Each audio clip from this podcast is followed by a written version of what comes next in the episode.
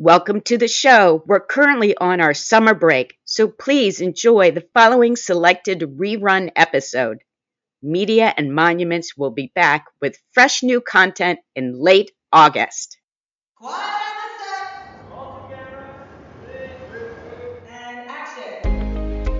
Welcome to Media and Monuments, presented by Women in Film and Video in Washington, D.C.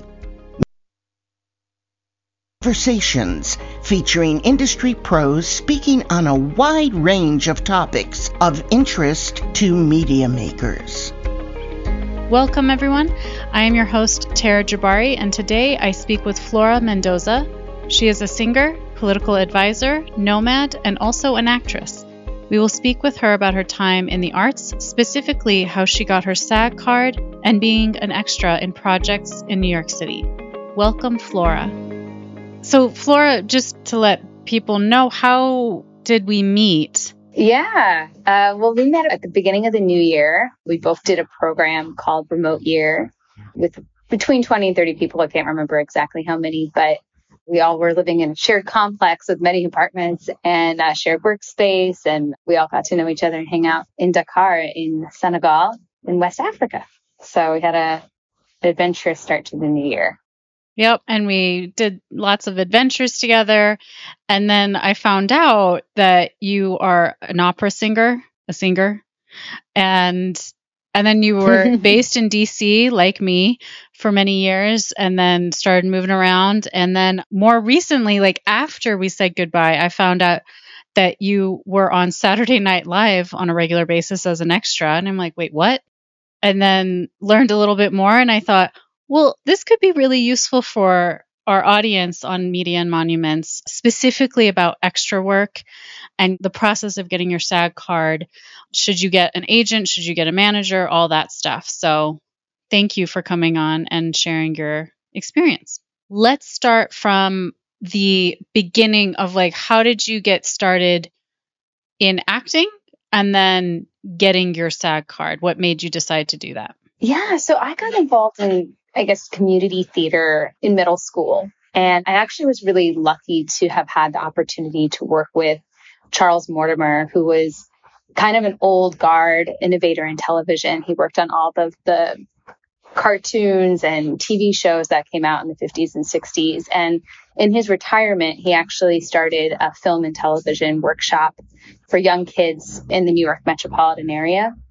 And I got to work on camera really, really early and got some really good training starting in like, I don't know, 12, 13, 14 years old, acting workshops. And it was just really fun. And I kind of pursued that and music simultaneously, taking voice lessons and piano lessons and flute lessons. But I really stuck with singing and took uh, acting and singing throughout my life and in college. And then after college, I decided I just wanted to do it full time for a few years. I knew that it probably wasn't going to be a like a full time forever thing for me, but it also energizes me and drives me to be in the performing arts. And so I promised myself for the first three years after college that this would be what I would do and I would go full in and all in and just see how far I could go.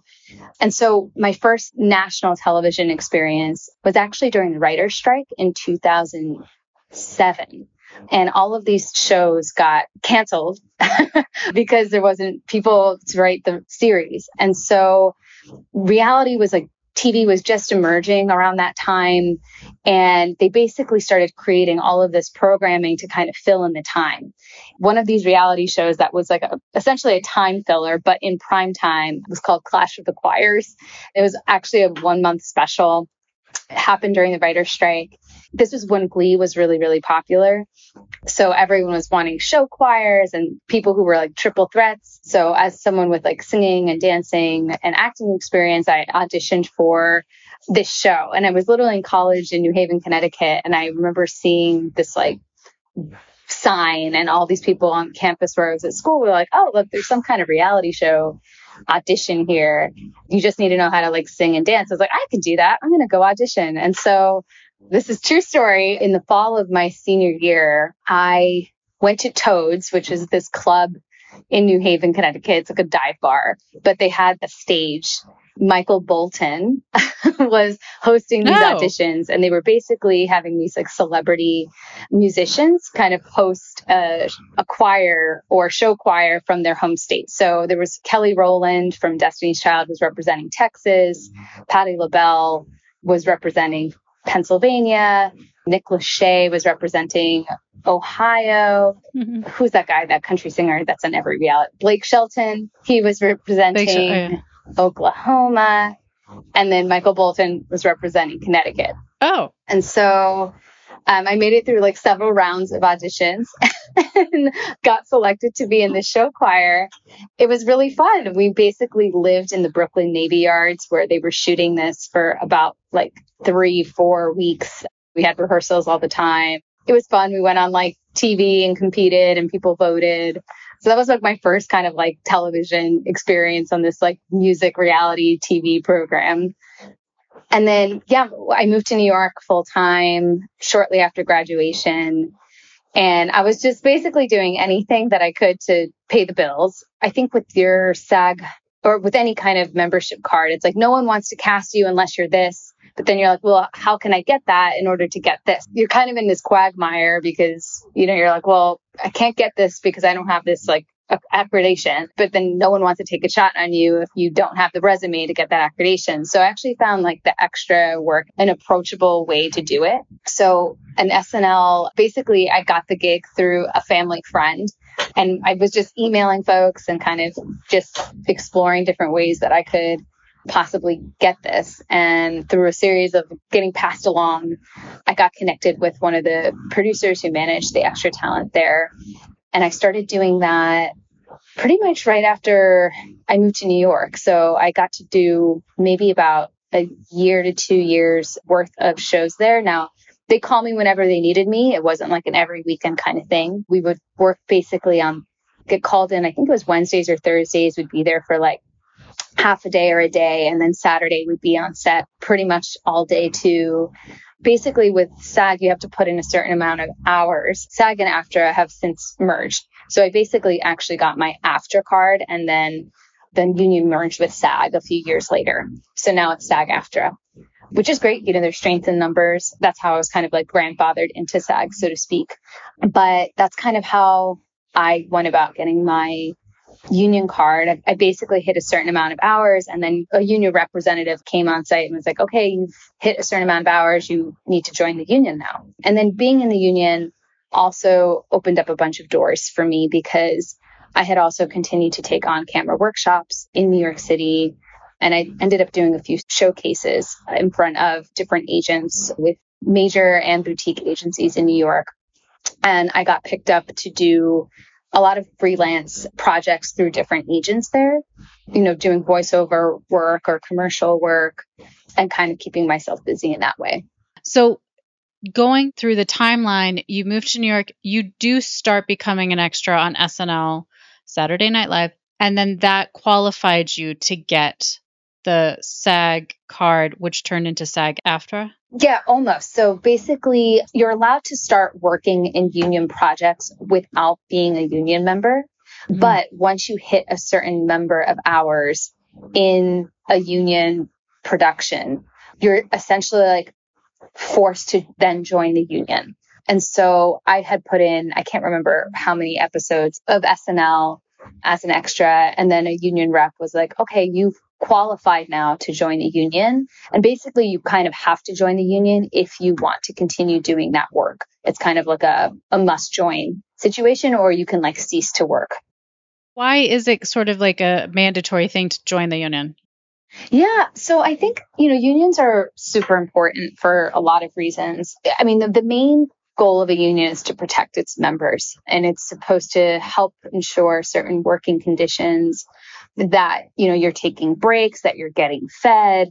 And then I think the, one of the key points of unions in entertainment is to make sure that you're getting not only paid for your time during the case of like film, television, radio, that you're paid for your time there, but that you also continue to receive residuals and royalties for those projects in perpetuity whenever they air or whenever they're broadcast or licensed and that kind of thing. So that's really kind of the value of the union. There's a lot of non-union projects and a lot of people who are on the hiring side, right? Let's just say like a mm-hmm. ad agency that would hire an actor or a, a voice actor. You can hire non-union talent, but like the goal is I guess the union is trying to advertise like, hey, the best talent is in the union. And if you want to get the best talent, you're going to have to pay union rates and you're going to have to pay residuals and guarantee certain working conditions. Now, some projects can't afford to like a union project and they'll mm-hmm. say like, hey, this is a non-union project for non-union actors. But if it is a union gig, then you can hire non-union talent, but that talent will, once certain hours are put into that project, they'll have to join the union, kind of like a must join. So essentially, the union is meant to look after its members, whether they're actors or other different aspects of the talent agency who are in the union in the face of like the production because like sometimes production hours can be like really grueling and producers have their they're always thinking of labor in terms of like labor costs right and so the union is really meant to be there to kind of stick up for you with all the other decisions that are made by the producers. Got it. Okay.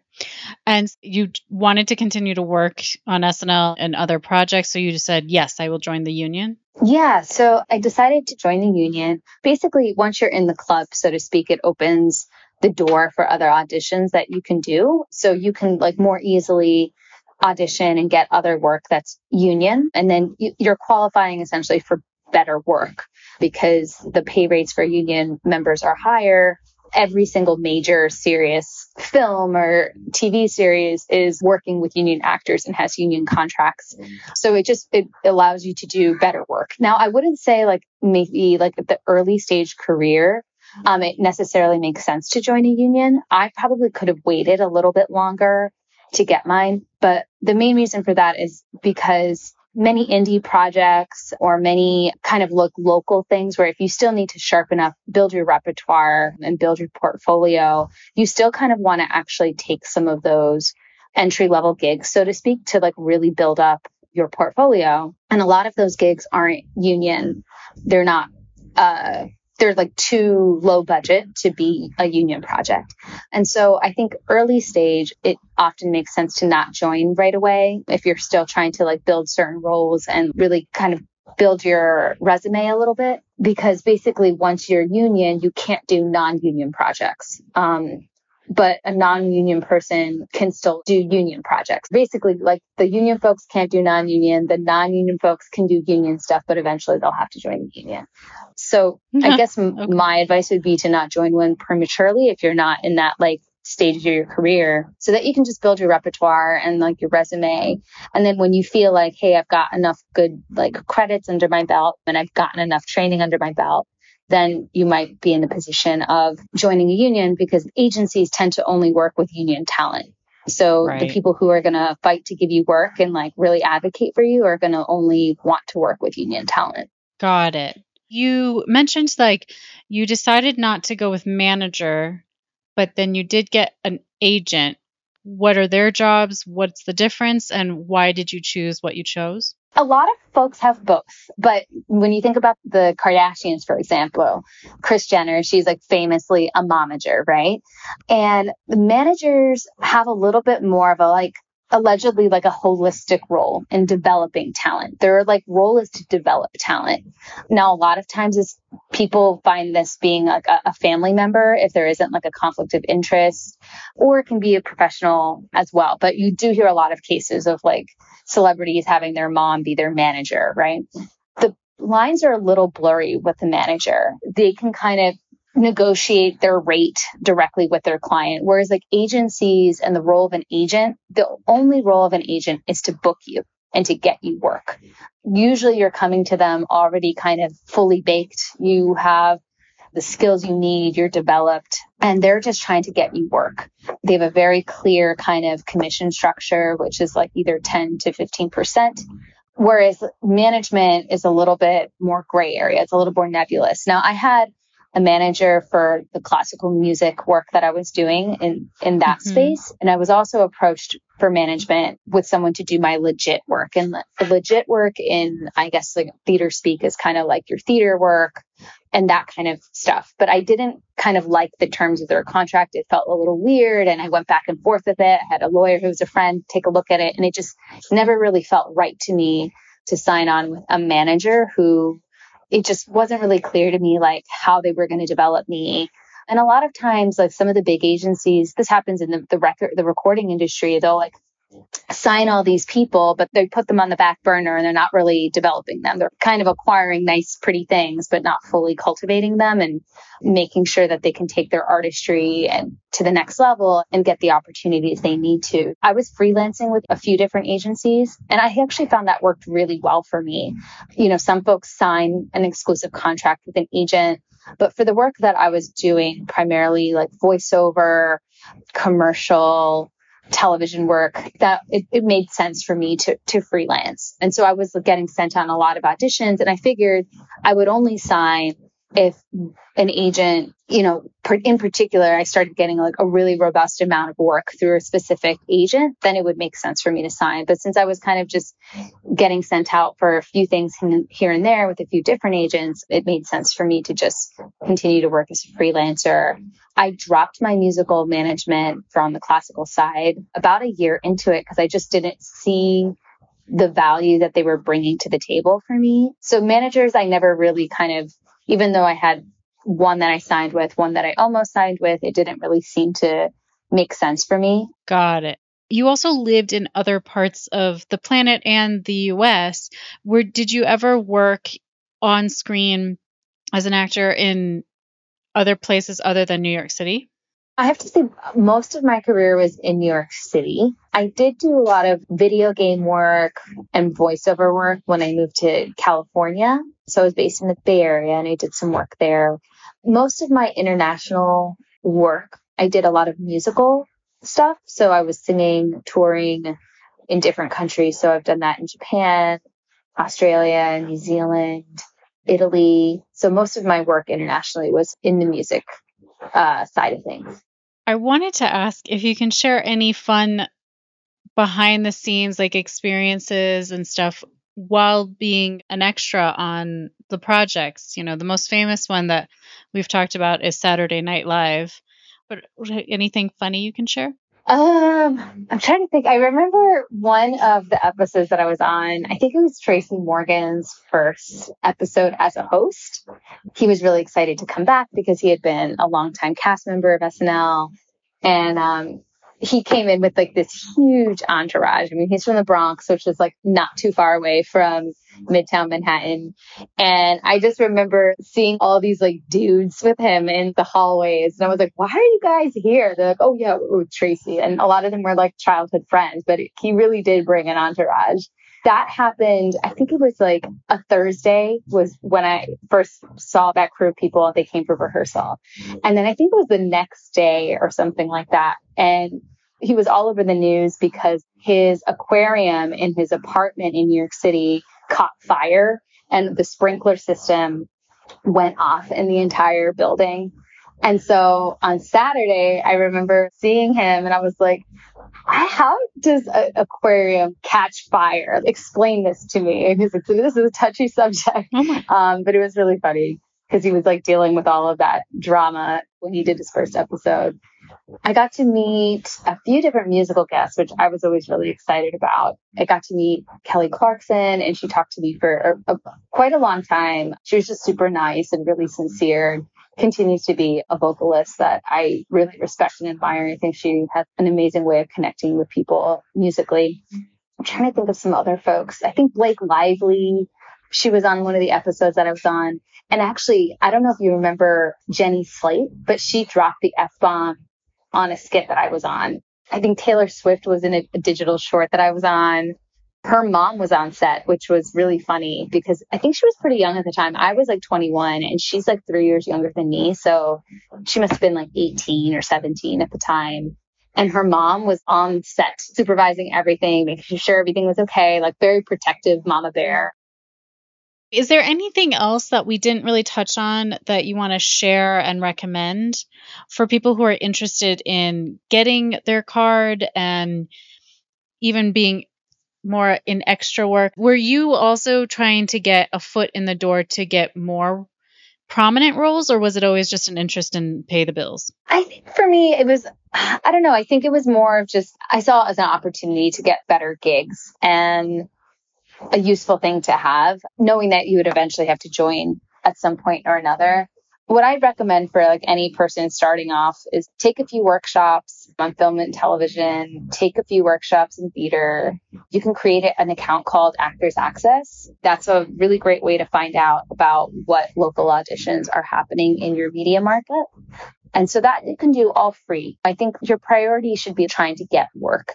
The agent and the management stuff will come, but you should try to focus on just showing up and finding out like, okay, there's some events that are happening in my media market. And extras often have to bring their own stuff. In the case of SNL, we didn't. There was also different types of extras that do under five. So basically, if you have a direct interaction with a cast member, you're not just in the background or filling up space. Those are actually compensated a little bit more. So there's different kinds of extra work available to folks. But I think the main thing is to just try to get work and get your feet wet. What's nice about the extra work is you never know who you're going to meet on set. You can have conversations with people.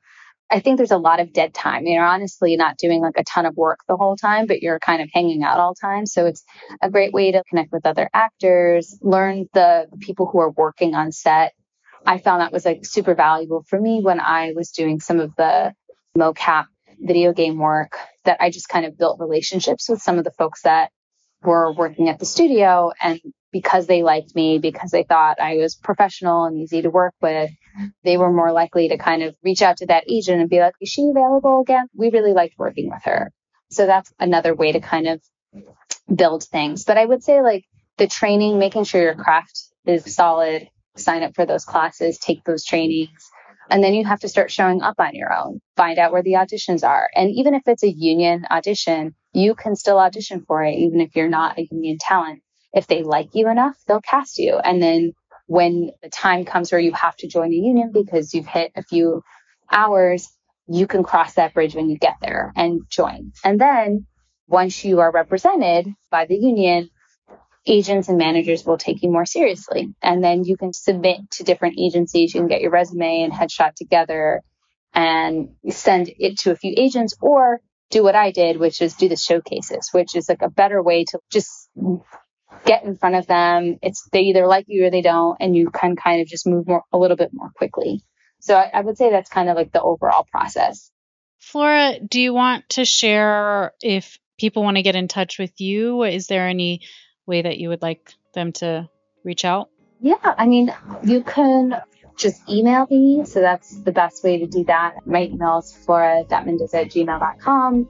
I have a website, it has a contact portal too, which is just my myname.com, floramendoza.com. Yeah, so that's probably the, the easiest ways. Thank you so much. I really appreciate your time. And this was really interesting and informational. I mean, my dream is always to be an extra on Law and Order SVU and SNL, so I learned a lot. but yeah. That's so funny. Well, thank you so much. Yeah, thanks, Tara. Thank you for listening to Media and Monuments, a service of Women in Film and Video in Washington, D.C. Please remember to review, rate, and subscribe wherever you listen to this podcast. For more information about WIF, please visit our website at WIF as in Frank, V as in Victor, dot org.